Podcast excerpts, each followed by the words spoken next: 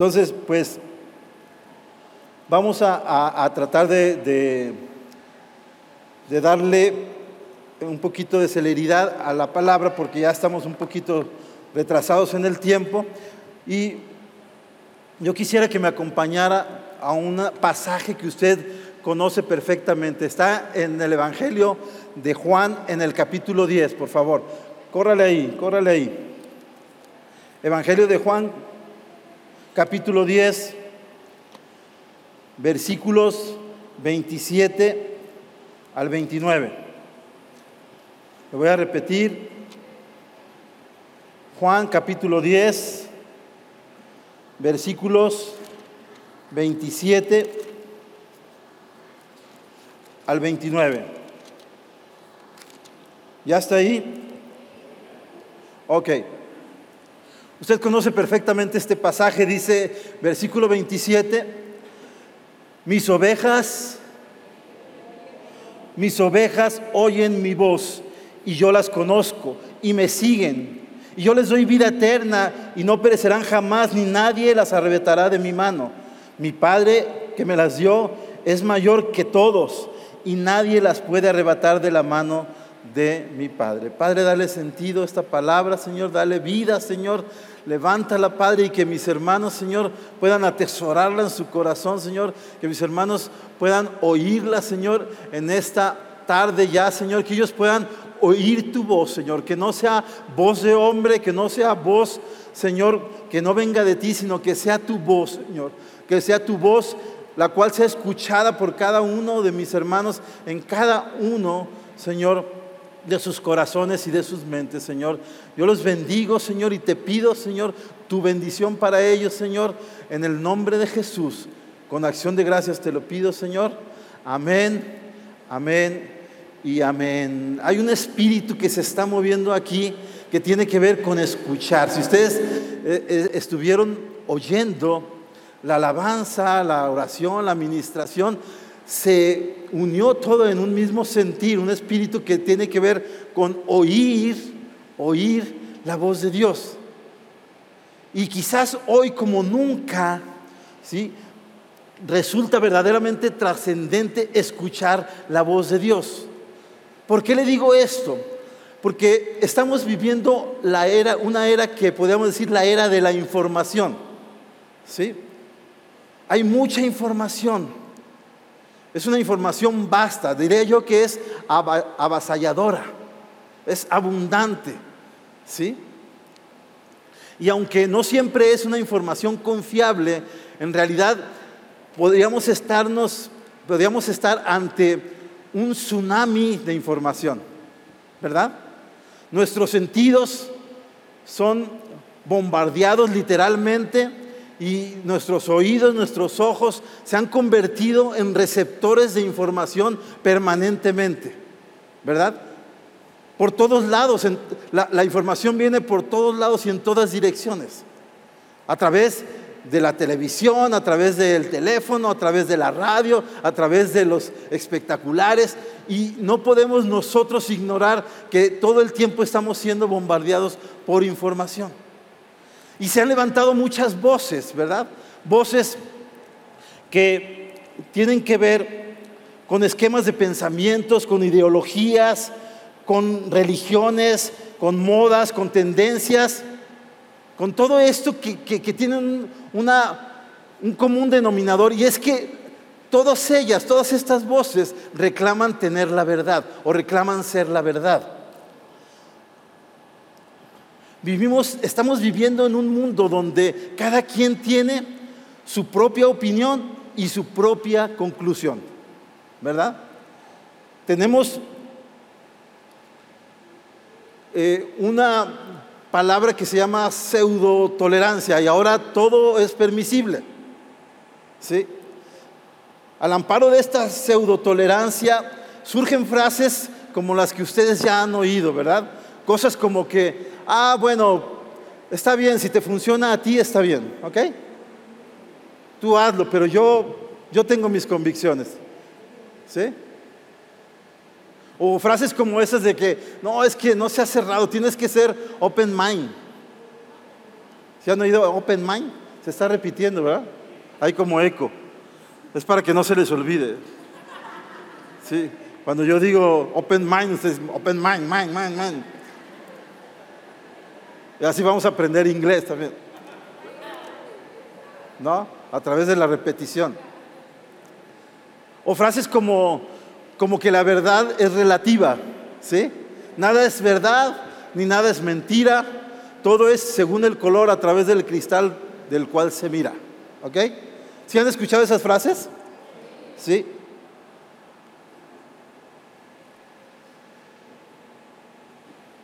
Como creyentes, aún como creyentes, ¿sí? Eso que, que aún habiendo recibido el mensaje de salvación y habiendo oído y habiendo creído y que fuimos sellados con la, con, la promesa del Espíritu Santo y que a través de ella fuimos salvos, aún así como creyentes, ¿sí? Estamos siendo arrastrados por esta información. Estamos siendo presas de todo este cumulto, este tsunami de información y a veces nos confundimos. ¿Sí? Estamos como creyentes confundidos en lo que tenemos que hacer con nuestra vida. ¿sí? Si tengo que tomar este o tal empleo, si tengo que iniciar aquel eh, eh, negocio o aquel em, como empresarios, ¿por dónde me tengo que ir? Los jóvenes están preguntando eh, con quién se deben de casar, cuántos hijos pueden tener. ¿sí? Cosas como si debo cambiar de residencia, ya sea aquí en la ciudad o si me debo ir a otra ciudad eh, eh, en donde me está llevando mi trabajo o a otro país, qué sé yo. Y todo esto ha traído un caos que lejos de ayudarnos en realidad nos ha sumido en una confusión y en una desorientación y nos ha llevado a un fatal espejismo de llegar a concluir entonces que cada quien haga lo que mejor le parezca. Y eso es una tragedia, ¿no? Llegar a pensar que cada quien podemos hacer lo que mejor nos parezca, según la verdad que tengamos nosotros, según esa verdad relativa, ¿verdad? Sin embargo, Hoy se está moviendo un espíritu aquí que dice que tenemos que escuchar la voz de Dios. Por encima de todas esas voces, por encima de toda esa de ese bombardeo, nosotros estamos llamados a escuchar la voz de Dios. ¿Sí? Mire, acompáñame a Deuteronomio 18. Deuteronomio de 18.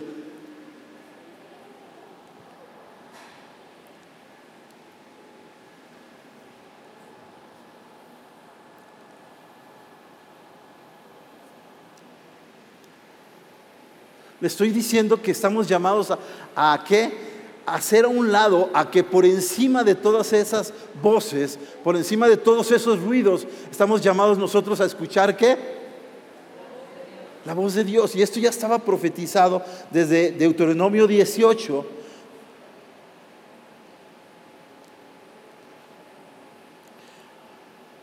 Versículo 18. Deuteronomio 18, versículo 18. ¿Ya lo tiene ahí en la pantalla? Sí, lea conmigo. Dice, ¿profeta qué? Profeta le levantaré de en medio de sus hermanos como tú y pondré mis palabras en su boca y él les hablará todo lo que yo le mandare. Mas cualquiera que no oyere mis palabras, que él hablare en mi nombre, yo le pediré cuentas. Aquí está profetizando que va a venir, que va a enviar un profeta y ese profeta es Jesús. ¿Verdad? Y está profetizado y está, aquí nos está diciendo Dios que tenemos que atender qué? Tenemos que atender qué? Tenemos que oír sus palabras. Ahora, déjeme que le diga que esta situación no es nueva quizás tenga un agravante y es la disponibilidad, porque toda esa información de la que yo le he estado hablando la tenemos tan disponible como apachurrar una tecla o como ejecutar un, comando o como meter unas palabras en un buscador y con eso nos llenamos de información. No sé si usted ha buscado algo en el Google o, donde sea, pero usted pone una frase y dice 150 mil este, búsquedas que encuentra, ¿no?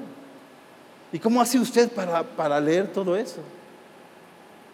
¿Verdad? ¿Necesitará hacerlo?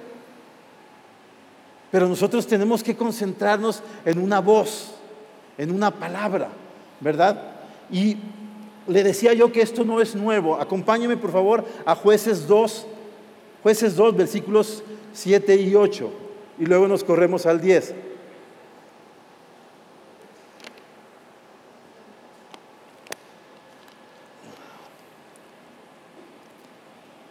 Dice, ya está ahí, ¿verdad? Jueces 2, versículo 7, dice, y el pueblo había servido a Jehová todo el tiempo de quién? De Josué y todo el tiempo de los ancianos que sobrevivieron a Josué, los cuales habían visto todas las grandes obras de Jehová que él había hecho por Israel. Pero murió Josué, hijo de Nun, siervo de Jehová, siendo de 110 años nos brincamos el versículo 9 y nos vamos al 10. Dice, y aquella generación también fue reunida con sus padres, es decir, murió toda la generación, murió Josué y murió toda su generación. Pero dice, y se levantó después de ellos otra generación que no conocía qué? Que no conocía a Jehová ni la obra que él había hecho por Israel. Esto no debió haber sucedido. ¿sí?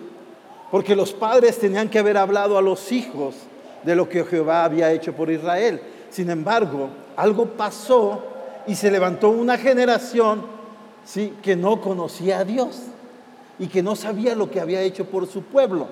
¿Y qué fue lo que sucedió como consecuencia de todo esto? Mira, cuando muere Josué, Dios ya había entregado la tierra prometida, ya los había introducido y todo lo que tenían que hacer el pueblo judío era conquistar el territorio y expulsar a los pueblos que vivían ahí. Diga conmigo, expulsar, expulsar, diga conmigo, expulsar.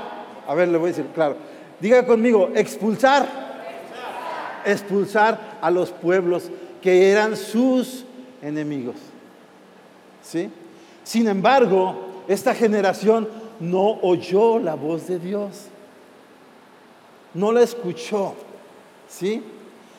Dios les había prometido que iba a estar con ellos en cada batalla. O sea, tenían el triunfo asegurado. ¿Sí? Tenían la victoria asegurada. Sin embargo, como ya leímos aquí en, en, jueces, el pueblo se desconectó de Dios y por lo tanto se desconectó de sus instrucciones. ¿Qué hizo? ¿Qué hizo? se desconectó del plan y de las instrucciones que había dado Dios. ¿Qué sucede con esto? Pasa el tiempo, pasa el tiempo y entonces lo que se provocó es que los papeles se invirtieran. Cuando el pueblo judío tenía que conquistar, y de hecho lo hizo al principio, tenía que conquistar a todos esos pueblos que eran sus enemigos y luego tenía que hacer qué? Expulsarlos. Sin embargo, dice la palabra de Dios que no lo hicieron, sino que se mezclaron con ellos y adoraron a sus dioses. Y esto provocó entonces que los pueblos que eran sus enemigos y que estaban sometidos se revirtiera y entonces el pueblo judío fue conquistado. ¿Sí? Y fue sometido. Y durante todo este tiempo de los jueces es un tiempo que se caracterizaba por ser una anarquía. ¿Usted sabe lo que es una anarquía? ¿Sí?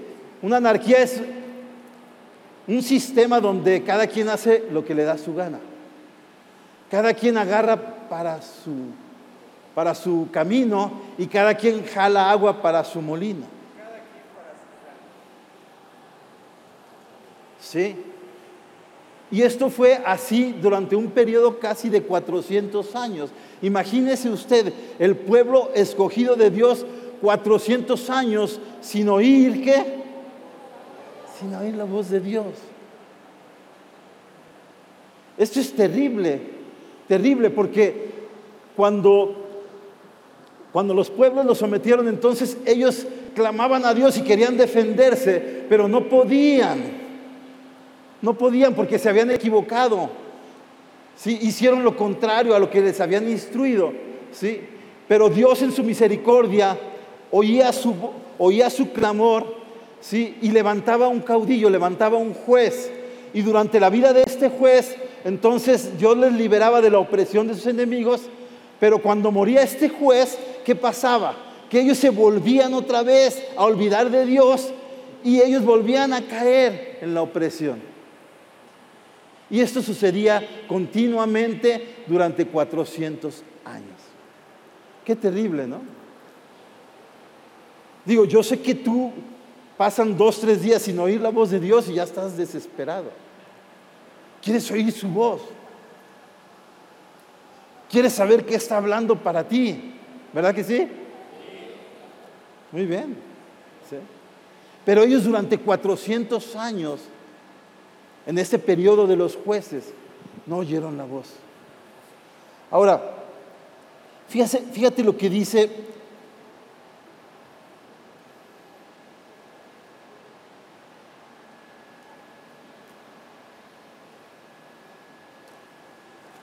Jueces 21-25. Jueces 21-25.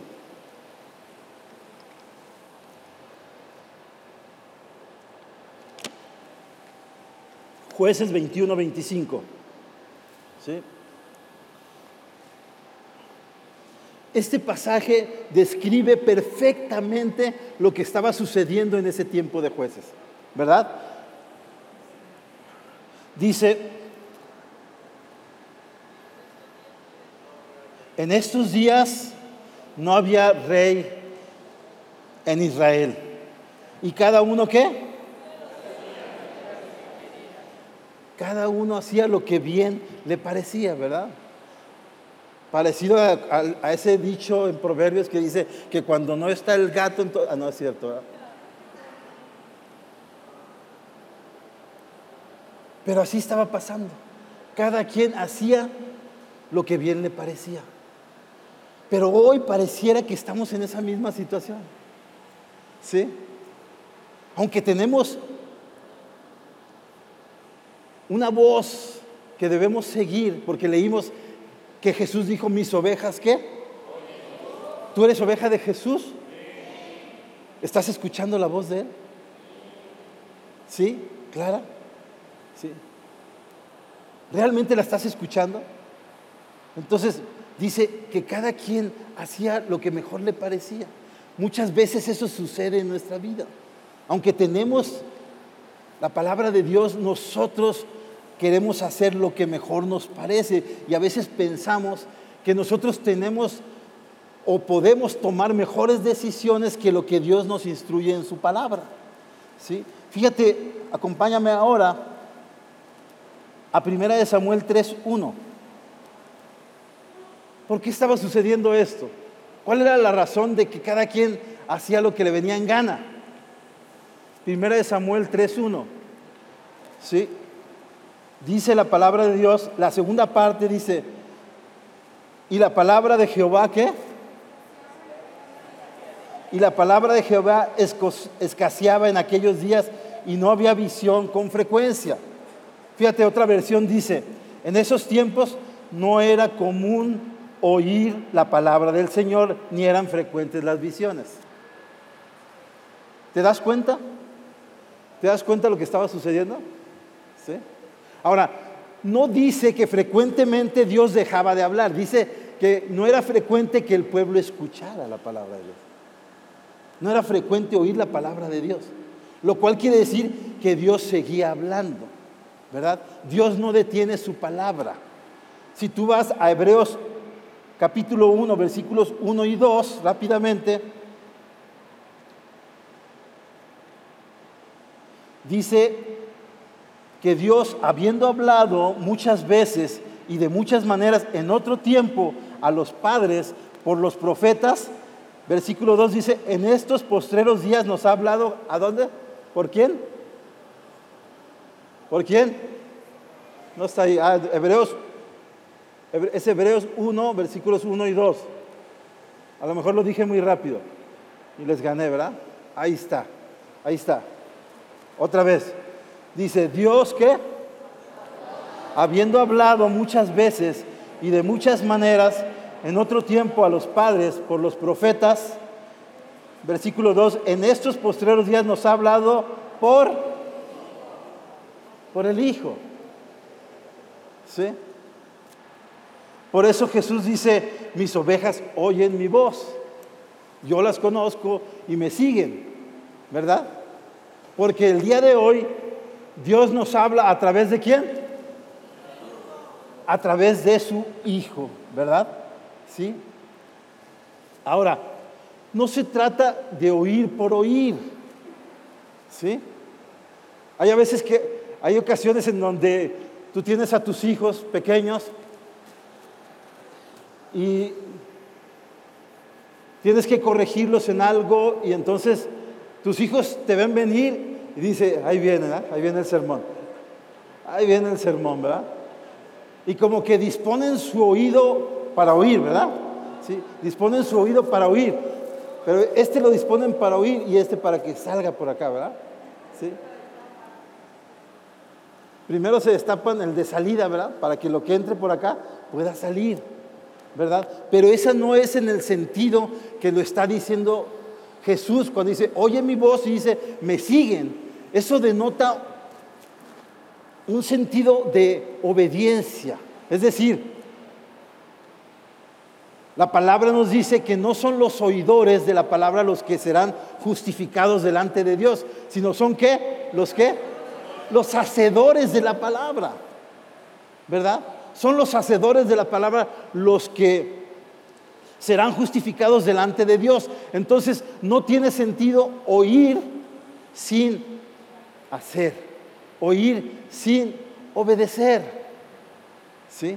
Porque son los hacedores de la palabra. De hecho, de hecho, hay una oración que los judíos tienen la obligación de repetir por lo menos dos veces al día. ¿Sí? Esa es la oración del Shema. Shema Israel, que quiere decir, oye Israel, oye Israel, tu Dios Jehová, Jehová uno es. ¿Verdad? Ellos tienen esa costumbre de repetirlo por lo menos dos veces al día, ¿verdad? El oír, pero el significado de Shema, ¿sí? aunque es la misma palabra que se usa para describir obediencia en la Biblia. ¿Sí? Cuando la palabra de Dios habla de obediencia, utiliza esta palabra, el Shema. ¿Sí? Sin embargo, el verdadero significado de Shema no es obediencia, sino es oír.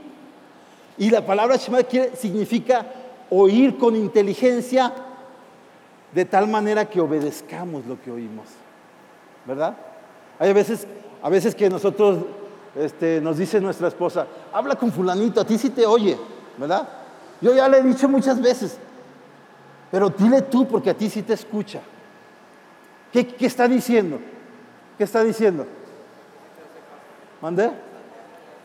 A ti sí te hace caso, ¿verdad? A ti sí te obedece. ¿Verdad? Entonces tenemos que escuchar, pero con la firme convicción, no solamente de escuchar, sino de qué? De obedecer. De obedecer, ¿verdad?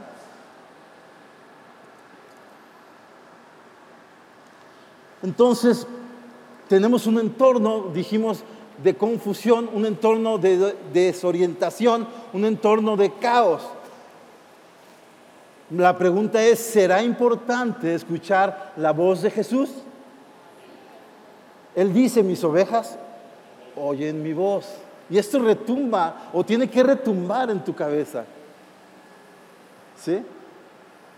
Porque si yo soy oveja de Jesús, entonces una de las características principales que debo tener es que yo puedo escuchar y escucho la voz de Dios.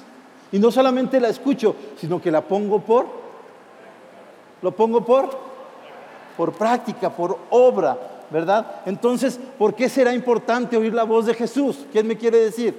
¿Por qué será importante oír la voz de Jesús? ¿Por qué? ¿Sí escucharon? Para saber lo que quiere de nosotros. ¿Quién tiene otra idea?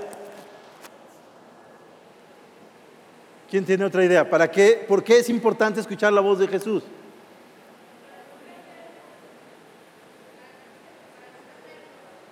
Para no perdernos. Bien. Para seguir su camino. Todo eso que ustedes dicen. Yo les quiero a Carmelito. Para recibir instrucción. Todo eso que ustedes dijeron. Pero yo les quiero compartir el día de hoy lo que Dios puso en mi corazón de por qué es importante escuchar su voz. Y número uno, número uno, ¿quién, quién está anotando? Ok, número uno, anota. Es importante escuchar a Jesús, oír a Jesús, porque Él es la voz del reino. ¿Se acuerdan lo que predicaba nuestro pastor, lo que nos compartía nuestro pastor hace ocho días? ¿Sí? Que Jesús predicó el reino de los cielos constantemente, ¿verdad? Predicó del reino de los cielos más que de cualquier otra cosa.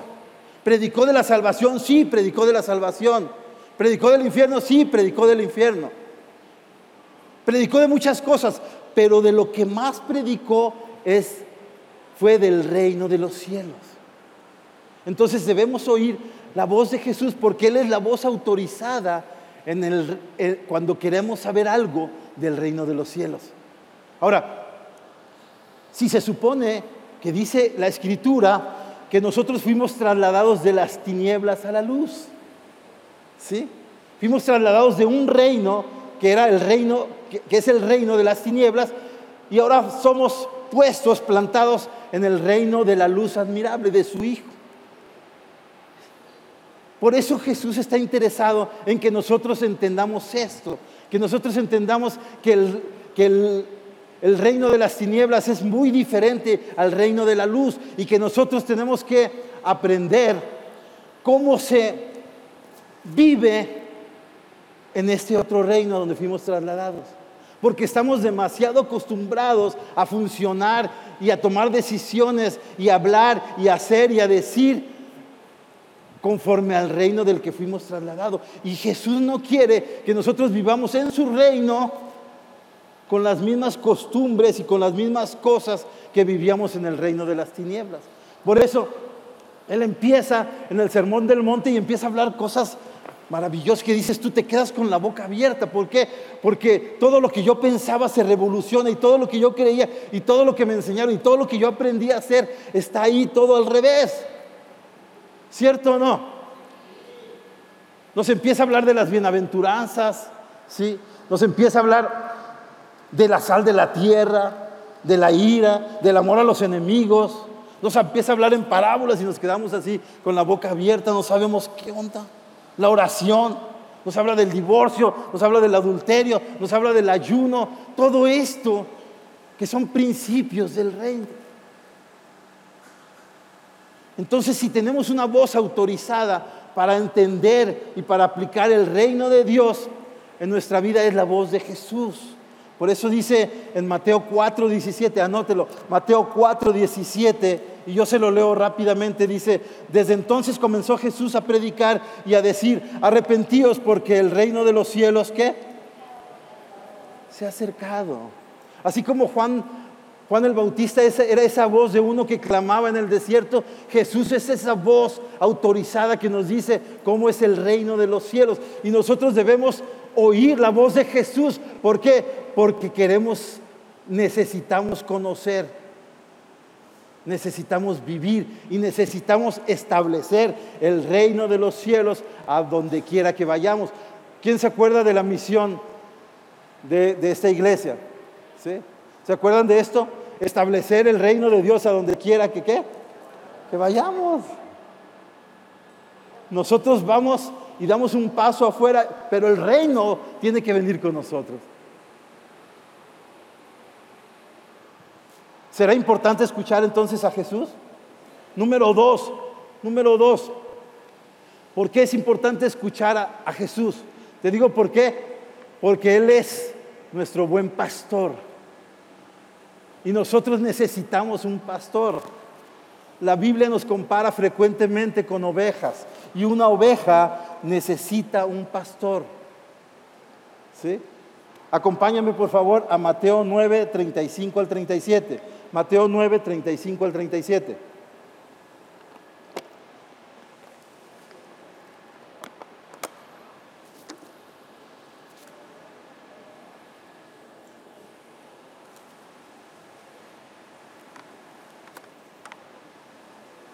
Dice el versículo 35, recorría Jesús todas las ciudades y aldeas, enseñando en las sinagogas, enseñando en las sinagogas de ellos y predicando qué? El evangelio del reino, sanando toda enfermedad y toda dolencia del pueblo. Y al ver las multitudes, tuvo compasión de ellas porque estaban desamparadas y dispersas como qué? Como ovejas que no tienen pastor. Entonces dijo a sus discípulos, a la verdad la mies es mucha, mas los obreros son pocos. Dice que, Jesús volteó a las multitudes y, y, su corazón fue movido a misericordia porque nos vio como ovejas desamparadas y dispersas que no tenían pastor. ¿Y quiénes, quiénes eran esas ovejas? todos nosotros, ¿verdad? Aún voltea y nos ve Jesús y dice, necesita un pastor. ¿Sí? Necesita un pastor. ¿Sí?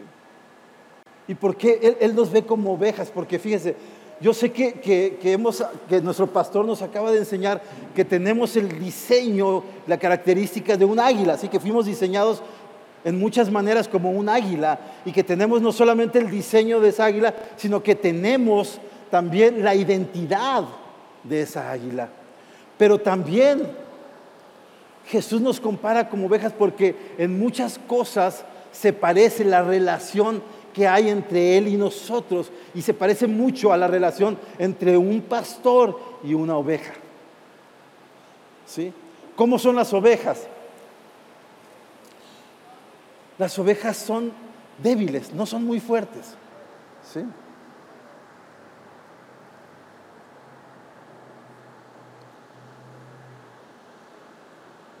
De hecho, la mayoría de los animales que creó Dios tienen alguna forma para defenderse. Hasta el conejo, ¿verdad? Ve a venir el enemigo y es veloz, corre, ¿no? Tiene esa característica, ¿verdad? El toro que hace, embiste. ¿sí? El gato araña, el perro muerde, ¿sí?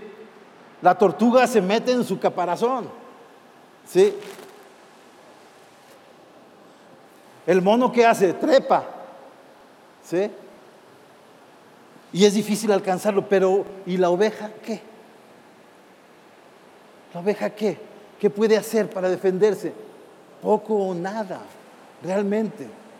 Realmente las ovejas son prácticamente ciegas, no pueden ver más allá de dos o tres metros. Las ovejas no se pueden defender por sí mismos y son, digámoslo en, un bonito lenguaje, son inocentes. ¿Sí?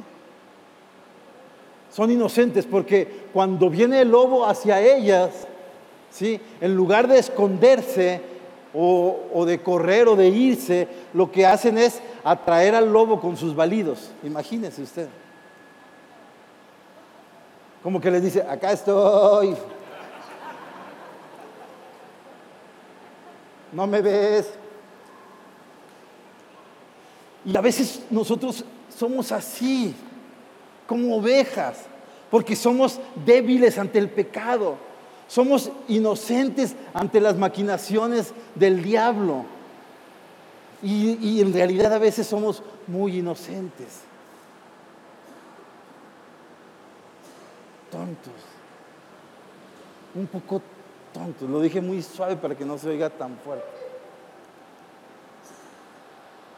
Entonces, estamos luchando contra un enemigo que anda como león rugiente buscando a quien devorar. Y esa lucha estaremos en, en desventaja con ella si no, si la hacemos, perdón, en nuestras propias fuerzas. Necesitamos qué? Un pastor. Un pastor que nos defienda. Un pastor que dé su vida por nosotros. Como David lo hacía. David luchaba contra osos y contra leones para defender a qué?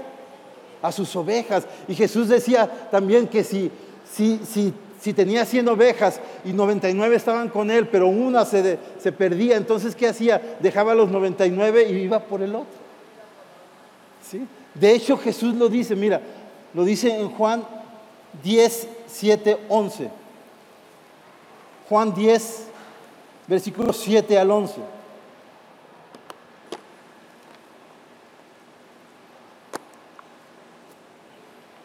Juan 10, versículos 7 al 11.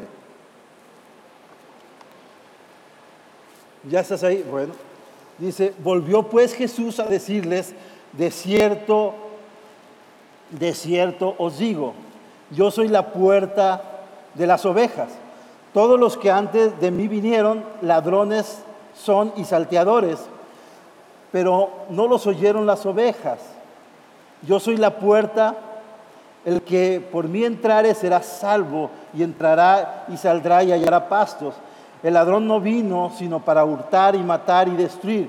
Yo he venido para que tengan qué? Vida y para que la tengan en qué? Yo soy el buen pastor. El buen pastor su vida da por las ovejas. Wow. ¿Sí? Necesitamos un pastor de este calibre, de esta magnitud. Necesitamos depender de él. Somos débiles. Necesitamos depender de él. ¿Sí? Tenemos desventajas. Sin un pastor que nos defienda, que nos proteja, que nos guía, que haga todo esto, que dé su vida por nosotros, entonces nosotros seríamos una fácil presa de nuestros depredadores, de nuestros enemigos. Eso es lo que le sucede a una oveja cuando se va, cuando se aísla, cuando se separa del rebaño, es presa fácil. Es una presa fácil. ¿Estamos de acuerdo? Sí. Entonces, hoy debemos oír la voz de Dios porque Él es nuestro buen pastor. Y si estamos oyendo su voz, vamos a estar cerca. Y si estamos cerca, Él nos va a proteger. Él va a hacer esa función de pastor. Porque número tres, vamos en el número tres, ¿quién está apuntando? ¿En qué número vamos? Número tres, debemos oír la voz de Dios porque Él es nuestra seguridad y confianza. Debemos oír la voz de Jesús porque Él es nuestra seguridad y confianza. Volvamos, regresemos a Juan 10, versículos 27 al 29, lo vamos a volver a leer. Dice, mis ovejas, ¿qué? Mis ovejas oyen mi voz y me siguen y yo les doy vida eterna y no perecerán jamás, ni nadie las arrebatará de mi mano. Mi Padre que me las dio es mayor que todos y nadie puede arrebatar de la mano de mi Padre. ¿Verdad? ¿Qué mayor seguridad quieres que esa? ¿Sí? En otra parte de la escritura dice, yo les doy vida eterna. ¿Sí? Nadie las puede arrebatar. Aquí dice el 28, yo les doy vida eterna. No perecerán jamás. si tú quieres sentir confianza, si tú quieres sentir paz, ¿sí? Debes escuchar la voz de Dios. La palabra es la que te da esa confianza. La palabra es la que te da esa tranquilidad. No por lo que dice, sino por quien lo dice. ¿Sí? Porque Jesús no es hombre para que mienta, Dios no es hombre para que mienta ni hijo de hombre para que se arrepienta. Lo que Él dijo, Él lo va a hacer. Tú puedes estar tranquilo en esa palabra. Tú puedes descansar, puedes tener confianza, puedes tener paz. Sí y solo sí estás escuchando la voz de Dios. ¿Sí? Sí y solo sí estás escuchando la voz de Dios. Número cuatro, tenemos que escuchar la voz de Jesús porque Él es el único camino. ¿Qué dijo Jesús? Juan 14, 6. ¿Qué dijo Jesús?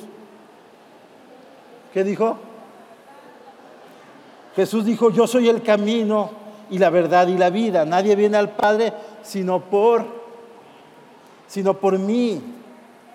Como ovejas necesitamos ser guiadas, necesitamos que nos muestren un camino. ¿Sí? Hay ocasiones en nuestra vida en donde nosotros estamos ante una encrucijada o ante varios caminos y tenemos que tomar decisiones de cuál camino tomar. ¿Cuál es el camino que debes tomar? El camino que te lleve a Jesús. El camino que te lleva a Jesús. Ese es el camino que debes tomar. Nosotros para entrar, para recorrer un camino necesitamos luz. ¿Está de acuerdo? ¿Sí? Si usted va por un camino, necesita una de dos, o que sea de día y haya mucha luz, o número dos, si es de noche, tener luz, ¿verdad? Y dice la palabra de Dios que es lámpara a nuestros pies y lumbrera a nuestro camino. Si se da cuenta, lámpara a nuestros pies para no tropezar y lumbrera nuestro camino para no perdernos. Salmo 23, todo el mundo se lo sabe, Jehová es mi pastor, nada me faltará. Y dice, versículo 3, Él me guiará, ¿por qué? Por sendas de justicia. Él me guiará por sendas de justicia. Entonces, oyendo la voz de, de Dios, podemos encontrar el camino y somos guiados por esas sendas de justicia. Ahora, necesitamos luz, Juan 8:12. Juan 8:12.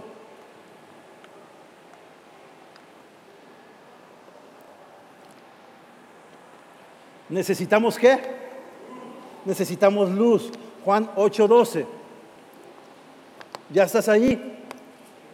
Juan 8:12.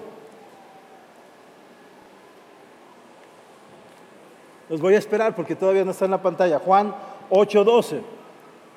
Ahí está, ya. Dice, otra vez Jesús les habló diciendo, ¿qué les dijo? Yo soy la luz del mundo, el que me sigue no andará en tinieblas, sino que tendrá la luz de, de la vida. No podemos andar en tinieblas, no puedes tomar decisiones en tinieblas. ¿Sí? Yo les decía, ¿Quién de ustedes ha caminado por un cuarto que no conocen de noche y que no hay luz, que no se puede ver absolutamente nada? ¿Quién ha caminado así? ¿Quién? Uno, dos, tres. Los voy a invitar a esa experiencia. No se crean. ¿Sí? ¿Qué sucede? ¿Qué sucede cuando, cuando caminamos en un cuarto así, donde no hay luz, no conocemos y está lleno de cosas? ¿Qué pasa? Nos golpeamos. ¿Alguien gritó por ahí? ¿Alguien ya se golpeó por ahí? ¿Sí? Tropezamos, caemos. ¿Sí? Pero ¿sabe algo, algo muy cruel que sucede cuando caminamos así en tinieblas? Que arruinamos muchas cosas, ¿no es cierto? Arruinamos, o sea, quebramos cosas, ¿sí? Las pateamos, las echamos por el suelo y las arruinamos. Y no sé, no sé si tú, pero yo caminé en tinieblas. ¿Y sabes qué pasó cuando yo caminé en tinieblas en ese cuarto? Arruiné muchas cosas. Muchas cosas en mi vida se arruinaron y otras estuvieron a punto de perderse. ¿Sí? Por caminar en tinieblas yo casi arruino mi matrimonio y pierdo mi familia. Estuve a punto de, que así pasara, por la pura misericordia de Dios. Él nos rescató y trajo, ¿sabes qué trajo? Luz. Luz a esa, a esa habitación. Luz a esa recámara.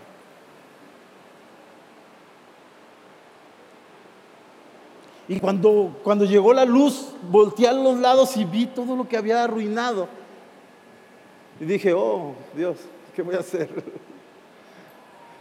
Pero Él es fiel, Él es amoroso, Él es, increíblemente amoroso. Y fue poniendo cada cosa en su lugar. No solamente la restauraba, sino que la hacía nueva. Amén. Entonces necesitamos un camino y necesitamos luz para andar en ese camino. No podemos continuar en tinieblas, no podemos continuar en tinieblas. Hemos sido trasladados del reino de las tinieblas al reino de la luz admirable. Reino de la luz admirable. Ya no tienes por qué arruinar tantas cosas. Ahora si, si te tropiezas con algo, inmediatamente lo levantas y dices, vuelvo a empezar. Ahora, ¿por qué no escuchamos la voz de Dios? ¿O por qué no escuchamos a Jesús? Hay cosas, cosas que nos estorban. ¿sí? Hay cosas que físicamente nos estorban. ¿sí? La tecnología, aunque ha sido maravilloso el desarrollo que ha tenido la tecnología, sin embargo, se ha desarrollado de tal manera que, ha permitido la comunicación, que, que, lo que está pasando ahorita aquí puede estar, lo puede estar viendo en cualquier parte del mundo. ¿sí? Pero al mismo tiempo nos ha desconectado de los que estamos cerca. El teléfono, la televisión, la radio, cuántas cosas decíamos al principio. Pero hay otras cosas que están dentro de nuestro corazón y que igual nos estorban para oír la voz de Dios. ¿Sabe una cosa que nos estorba? El afán. Diga conmigo, afán. ¿Hay alguien aquí, hay alguna persona en este lugar que viva con afán? Ok. Bueno, les ruego, les ruego encarecidamente que sueltes el afán, que lo sueltes. Suelta todo afán.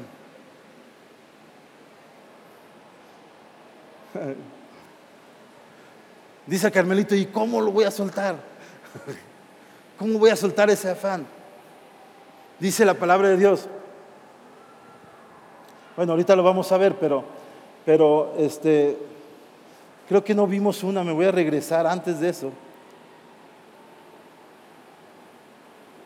Híjole, me voy a regresar porque me recordaste. Otra, una de las, de las cosas importantes por las que debemos oír a Dios es porque Él es nuestro maestro por excelencia. Es nuestro maestro por excelencia. Y lo dice ahí. ¿Mande? Pues era el 3, pero ahora lo ponemos en el 5, ¿verdad? Ay. Sí. Él es nuestro maestro. Acompáñame a Mateo 11, 28, 29. No sé por qué me lo brinqué, pero gracias porque me lo recordaste.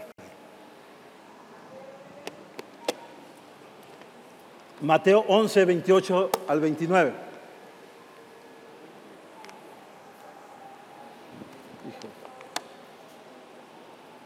Mateo 11, 28 al 29. Dice la palabra de Dios, ¿qué? Venid a mí todos los que estéis trabajados y cargados. ¿Y qué? ¿Te dice algo eso, Alberto?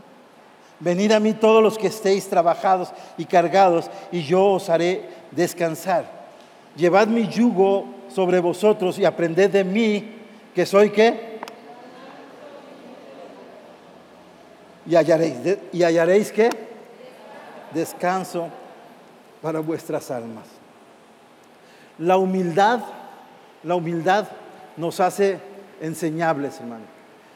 Y Jesús es nuestro maestro, pero no podemos aprender si no llegamos a Él y si no escuchamos la voz de Jesús con una actitud de qué? De humildad. Porque si no, si no somos humildes ante la voz de Dios, entonces estamos siendo orgullosos. Y la palabra nos dice que Dios resiste el orgullo y da gracia a los humildes. Yo, yo creo que de, Jesús podemos aprender de todo, ¿es cierto? ¿Sí? ¿Qué podíamos aprender de Jesús? Todo, ¿no? Todo lo que necesitamos lo podemos aprender de Jesús. Sin embargo, dice esta palabra. aprended de mí que soy manso y humilde de corazón. ¿Sí? De todas las cosas que podemos aprender de Jesús, Él escogió estas dos palabras para dejarlas ahí en ese versículo. ¿Por qué? ¿Por qué las escogió? ¿Por qué dijo, manso, aprended de mí que soy manso y humilde? ¿Por qué lo, cree que lo dijo? Yo sé que está haciendo muy calor, pero, mucho calor, pero díganme por qué creyeron que, por qué creen ustedes que dejó esas dos palabras.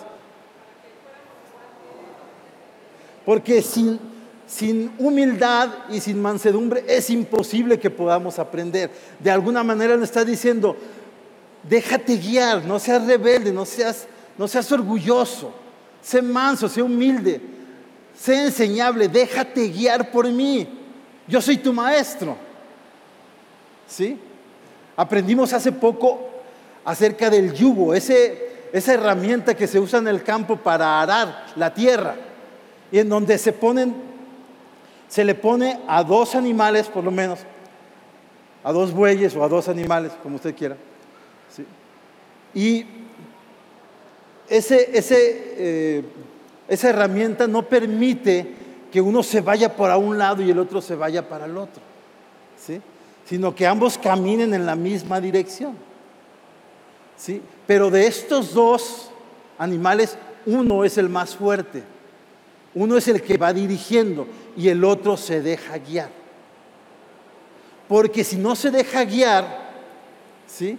si él se quiere salir hacia otro lado, el que es más fuerte lo va a jalar y entonces él se va a salir lastimado.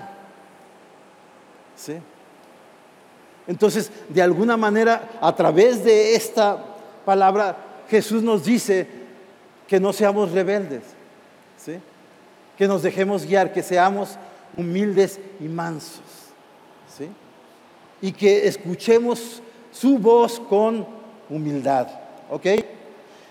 Entonces, volvemos a las cosas que, que nos impiden oír la voz de Dios. El afán, rápidamente, vamos a una historia que tú ya conoces y que está en Lucas 10, 38 al 42.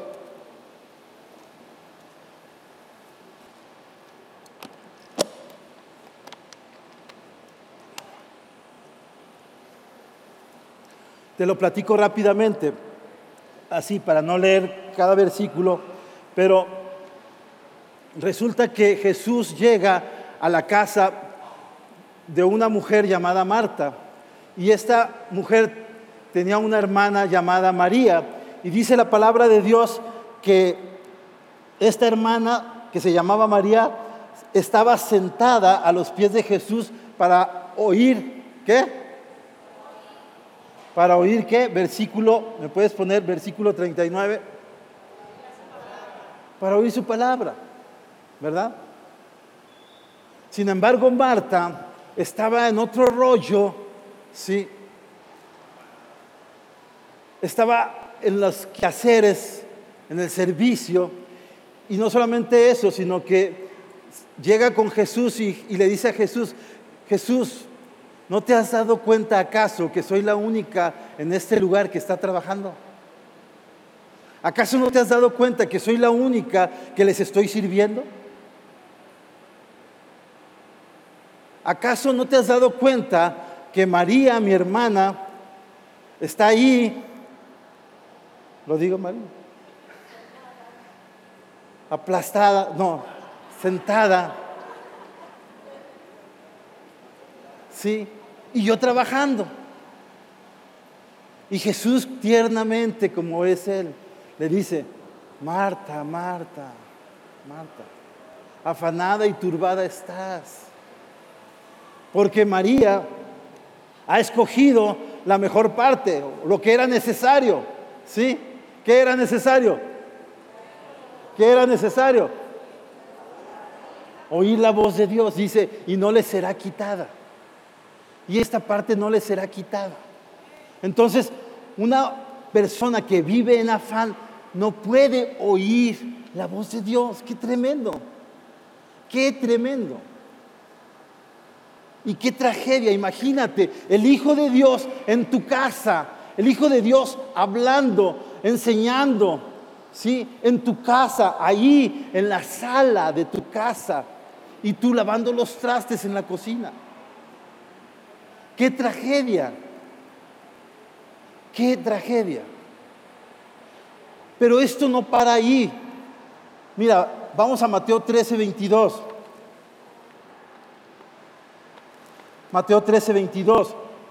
Te digo rápidamente, aquí está hablando Jesús en parábolas y está hablando en la parábola del sembrador y está explicando eh, cada una de esas tierras, cada una de esos diferentes tipos de tierra en donde la semilla ha sido sembrada y en el versículo 22 está explicando precisamente esto que dice, el que fue sembrado entre los espinos, este es el que qué?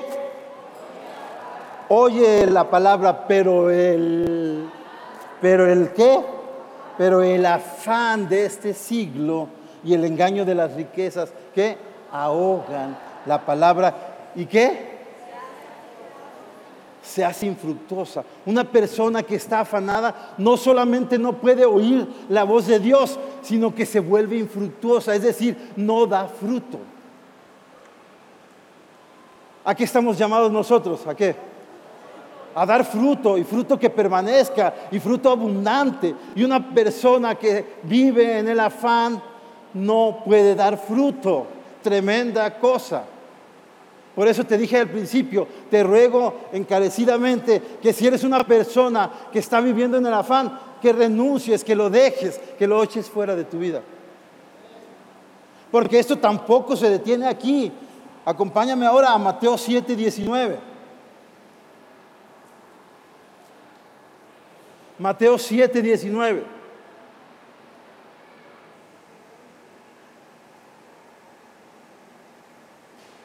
Mateo 7, 19. Repita conmigo. Todo árbol que no da fruto es cortado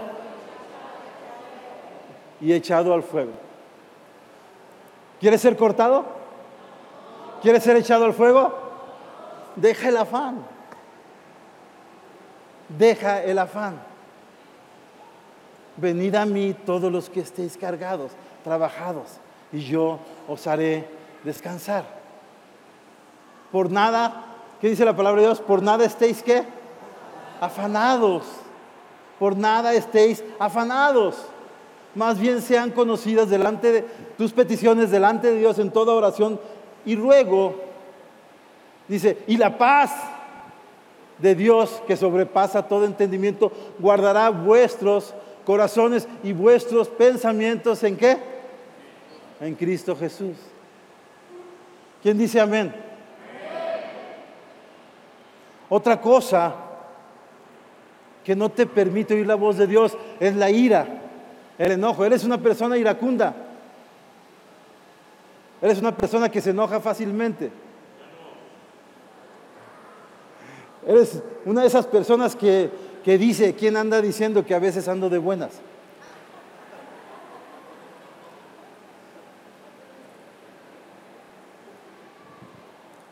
Acompáñame a Mateo 19. No es cierto. A Mateo, perdón, a Hechos 9, a Hechos 9. Ahorita vamos a Mateo.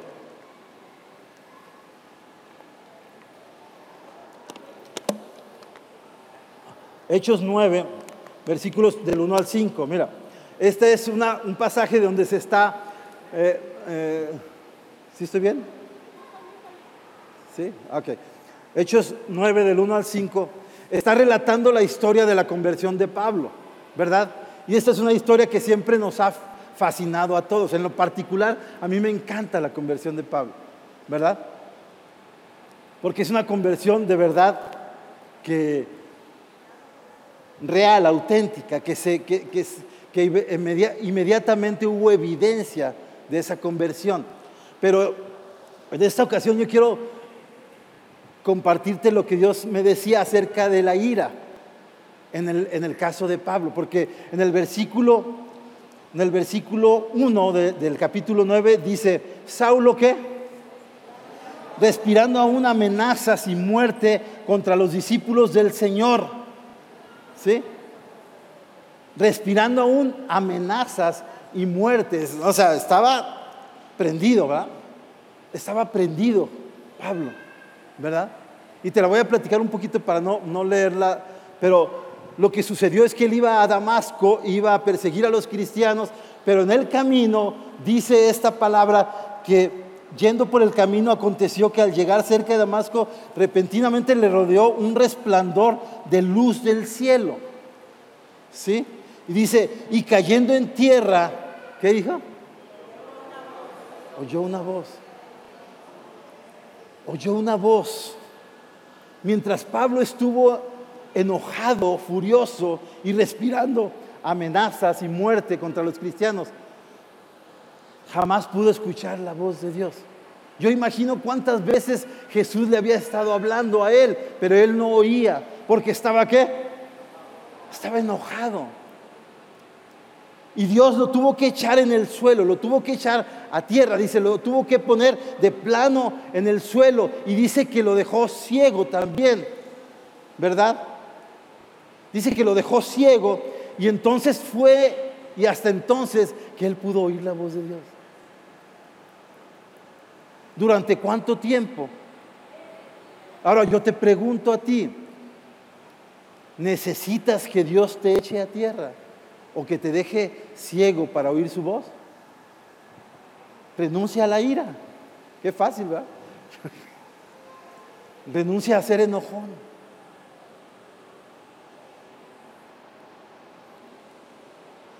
Otra cosa que nos estorba, el servir a dos amos.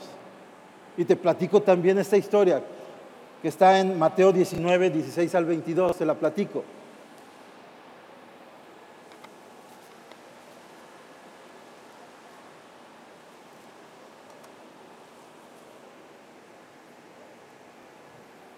Es este, este pasaje de la Biblia donde un rico, un joven rico, viene a Jesús y le pregunta qué tengo que hacer para ganar la vida eterna. Y él le dice, bueno, pues cumple los mandamientos y una serie de cosas. Y le dice, todo eso lo he hecho desde joven o desde pequeño. Le dijo, ok, te falta algo. Vende todos tus bienes, dáselos a los pobres y sígueme. ¿Y qué dice la palabra de Dios en el versículo 22?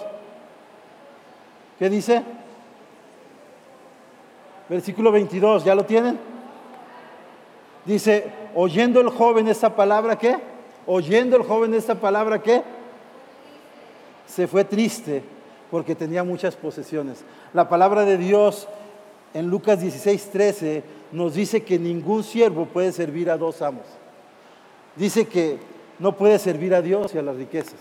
Si tú tienes dos amos, si hay en tu corazón división, si hay algo que esté compitiendo con Dios, tú tienes dificultad para escuchar la voz de Dios. Eso te lo puedo asegurar. Te lo puedo asegurar.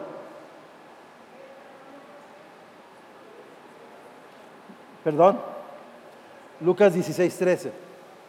Lucas 16, 13. Nadie puede servir a dos amos. Entonces, ¿cómo le hago para escuchar la voz de Jesús? Ya entendí que es importante que escuche su voz. Ya entendí que hay cosas que me estorban para escuchar su voz. Pero ahora, ¿cómo le hago? Número uno, tú que estás anotando. No puedes, no puedes escuchar la voz de Dios si no lees la Biblia, si no lees las escrituras, las escrituras. Segunda de Timoteo 3:16 dice que toda escritura es qué? Inspirada por Dios y útil para qué? Para para qué? Para enseñar, para instruir, para derruir, para corregir en justicia. Si tú quieres oír la voz de Dios, si tú quieres oír a Jesús, tienes que leer las escrituras. Ahí está la voz, ahí está su voz, ahí está su palabra. Y dejarte guiar por el Espíritu Santo. ¿Sí? Dejarte guiar por el Espíritu Santo. Pero todos estos son testigos. Si tú no lees la palabra, ¿Qué te va a recordar el Espíritu Santo si no has aprendido nada? Necesitas leer las escrituras para que el Espíritu, dice la palabra es que el Espíritu nos guía a toda verdad y nos recuerda todo lo que Jesús ya nos enseñó. Amén. Amén. Lo demás lo tenemos que filtrar por las palabras. Si tú oyes una palabra profética, tú oyes una palabra, un consejo, si tú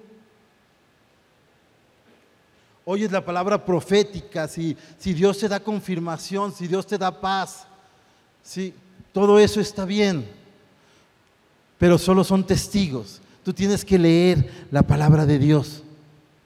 Tal vez las circunstancias, sí, estoy como ventríloco, Tal vez las circunstancias en algunos, en algunos casos te van a confirmar la palabra de Dios. Pero ¿cuál es la tragedia? La tragedia que hoy nosotros como cristianos, como pueblos de Dios, ¿sí? no estamos siendo dirigidos por la palabra, sino que nos estamos dejando dirigir por las circunstancias. Qué tremendo. Y le decimos a Dios, Señor, tú abre puertas, Señor, tú cierra puertas, Señor, que al fin las puertas que tú abres, nadie las va a cerrar, y las puertas que tú cierras, nadie las va a abrir. Y eso es cierto, pero, pero las circunstancias es el último de los testigos. Y el pueblo de Dios hoy está siendo dirigido en muchos casos por las circunstancias. Ah, ay, ay, como que sí, como que sí va por aquí porque ya me dijeron esto. O como que sí va por acá porque ya escuché esto otro. No. No, lo que nos dirige a nosotros es su voz, es la palabra. Ahora, si vas a oír la palabra, tienes que distinguirla. Porque hay otras voces. Te tengo noticias, hay otras voces. Y nosotros podemos estar escuchando otras voces. Puedes estar escuchando la voz del mundo. La voz del mundo hoy ejerce mucha presión, ¿cierto o no? Todas las ideas, todos los, las modas, todas las tendencias, todo lo que el mundo está pensando ejerce mucha presión a través de los medios masivos. Y muchas veces nosotros resultamos influidos por ellos, pero nosotros tenemos que entrenar a nuestros oídos para distinguir la voz de Dios. Cuando, cuando Dios llamó a Samuel, él dijo, heme aquí, pero corrió con Elí. Él pensó que Elí le estaba hablando. ¿Sí? Y luego una segunda vez le habló a Samuel y Samuel dijo, heme aquí y corrió otra vez con Elí. Y una tercera vez hasta que Elí comprendió que era Dios quien le estaba llamando.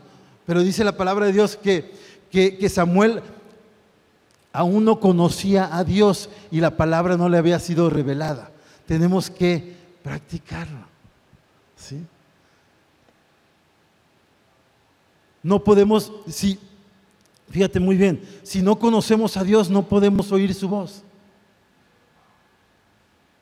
¿Verdad? Porque entonces vamos a, a estar oyendo otras voces. Por ejemplo, la voz de mi carne.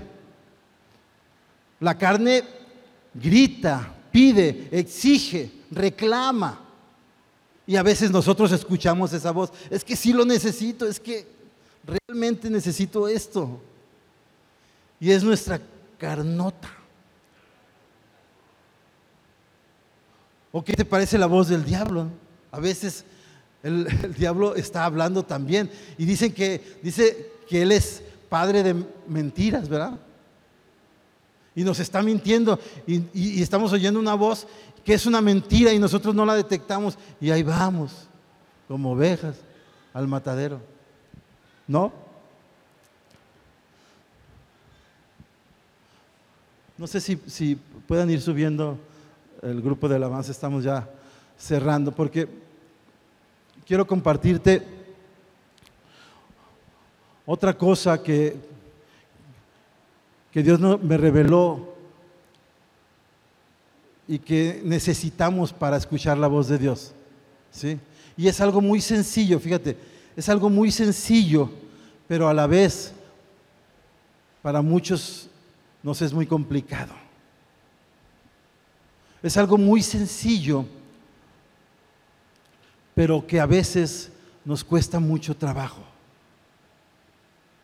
Pero si tú quieres oír la voz de Dios, la voz de Jesús, necesitas simplemente estar cerca. Estar cerca. ¿Sí? Te dije hace un rato que las ovejas son medias ciegas o ciegas y media. Entonces ellos seguían más bien por la voz. Y para oír la voz, sí, si todas las voces de los pastores fueran como la de Alex, pues escucharíamos a, larga distancia, pero, pero realmente para oír la voz necesitamos estar cerca. Fíjate, cuando Jesús fue apresado, cuando se lo llevaron a Jesús, dice la escritura que Pedro le seguía de lejos.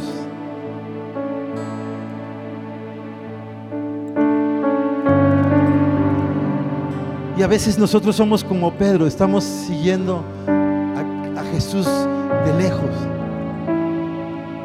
Pero no se trata de eso. Porque si tú tienes una relación de lejos, entonces es una relación superficial. Pero de lo que se trata de estar cerca, estamos hablando de una relación, de una relación íntima, estamos hablando de profundidad, estamos hablando de intimidad. Como cuando Jesús les dijo a sus discípulos que fueran a mar adentro. Cuando oyeron la voz de Jesús y se dirigieron a ese lugar, entonces hubo algo sobrenatural. ¿Y qué fue? Aquella pesca milagrosa, ¿verdad? Después de una noche de no haber pescado nada. Cuando escucharon la voz de Jesús, entonces vino una pesca milagrosa, una pesca sobrenatural. Porque las cosas sobrenaturales no suceden en lo superficial, suceden en la intimidad, suceden en la profundidad. Y aunque muchos, y aunque muchos interpretamos este pasaje como que esa pesca es la provisión de Dios, que después de no tener nada tuvimos mucho y Dios proveyó mucho alimento, también significa ¿sí? que aquella pesca milagrosa es pesca de almas. Y cuando tú vas a lo profundo con Jesús, entonces tú puedes lograr pescas de almas de manera sobrenatural y abundante. Estamos hablando de intimidad, de cercanía, de profundidad. Yo les decía en la mañana que esposos, ¿dónde están los esposos? Cuando conocimos a nuestra, a nuestra esposa, fue algo bonito, ¿no? Tuvimos un encuentro y dijimos, ah, qué chido, ¿no? Qué chido esta, esta, esta mujer que conocí, ¿te gustó, cierto, no? ¿Te gustó? pero solamente fue un encuentro primario, un encuentro superficial. Pero a medida que tú seguiste tratando con ella, seguiste conociendo su corazón y te fuiste enamorando más de ella. Y a medida que, que no solamente conocías lo que había en su corazón, sino que viste, sino que lo experimentaste, sino que pasaste con ella cosas difíciles o cosas agradables que en donde ella no solamente te dejó ver lo que había en su corazón, sino que lo experimentó contigo. Y entonces tú sucedió que tú te enamoraste más y más y más de ella hasta que el día que tú decidiste unirte a ella y entregar tu vida junto con ella. Y esto es de lo que te está hablando Jesús. Jesús quiere que lo conozcas. Que no solamente hayas tenido un encuentro superficial con Él, sino que tengas profundidad, intimidad con Él y que lo puedas conocer, que puedas conocer lo que hay en su corazón, que puedas conocer y experimentar con Él su poder, su amor, su provisión. Porque no puedes amar lo que no conoces. Y tenemos que ponernos sinceros en esto, porque yo, yo me tuve que poner sincero en esto. Mira, antes de esto te digo, tuve que cambiar unas llantas de la camioneta de, mi esposa cuando las quitaron vimos que, no estaban tan mal, que tenían todavía como que su buen, su, buen tiempo para usar. Y les decíamos a, a, las personas de ahí, oye, ¿cómo puedo saber si está buena esta llanta todavía? Y me dijo, ah, es que tenemos un artefacto. Ah, sí, porque que no lo traes, ¿cómo se llama ese artefacto? Se llama profundímetro. Yo dije, es la primera vez que escucho esto, pero me encanta, ¿verdad? Porque pusieron el profundímetro y dijeron, ah, todavía le quedaban como unos tres cuartos de vida. Y yo decía, ¿qué pasaría si Dios, si Jesús llegara hoy y pusiera ese profundímetro en tu corazón? ¿Qué tan profundo estaría tu amor por Él? ¿Qué tan profunda estaría tu relación con Él? Porque de eso se trata, de conocer y de amar a Dios y a Jesús. Decía Pablo, todo lo que conocí antes lo doy hoy por perdido por ganar a Cristo. De eso se trata, de amar. Cuando le preguntaron a Jesús, ¿cuál es el mayor de los mandamientos? Él dijo, amarás a Dios con todo tu corazón, con toda tu mente, con toda tu alma, con todas tus fuerzas. Nosotros nos tenemos que poner sinceros. Y yo me tuve que poner sincero porque fuimos creados para alabar a Dios y alabar a Dios significa expresar valor de lo que alguien es. Y yo le tuve que decir a Dios, Señor, ¿verdaderamente puedo decir que yo te amo? Jesús, ¿te puedo decir verdaderamente que yo te amo?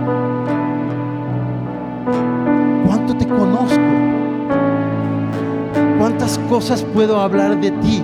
¿Cuántas cosas puedo expresar de ti? ¿Cuántas experiencias puedo platicar que he pasado contigo?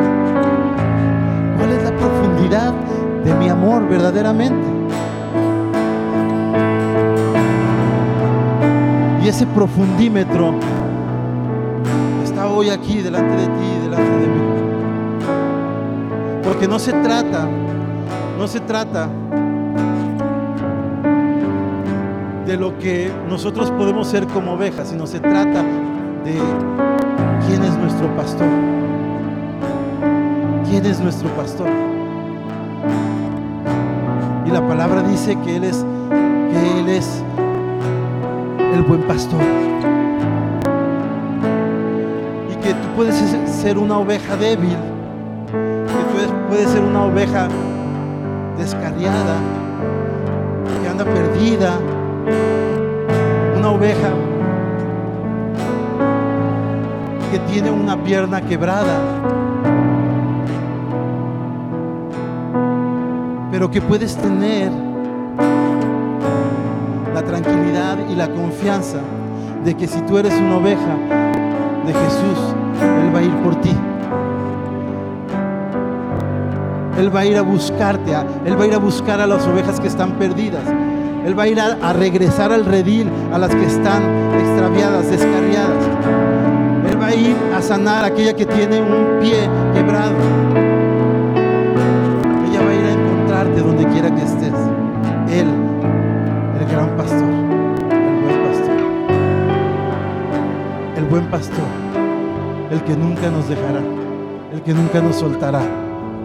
Sí. El buen pastor el que da su vida por las ovejas, el que da su vida por las ovejas. Y Él solo te dice hoy una sola cosa, solo quiero que escuches mi voz. Solo quiero que escuches mi voz y que me sigas. Y si tú haces eso, yo te prometo que nunca te soltaré.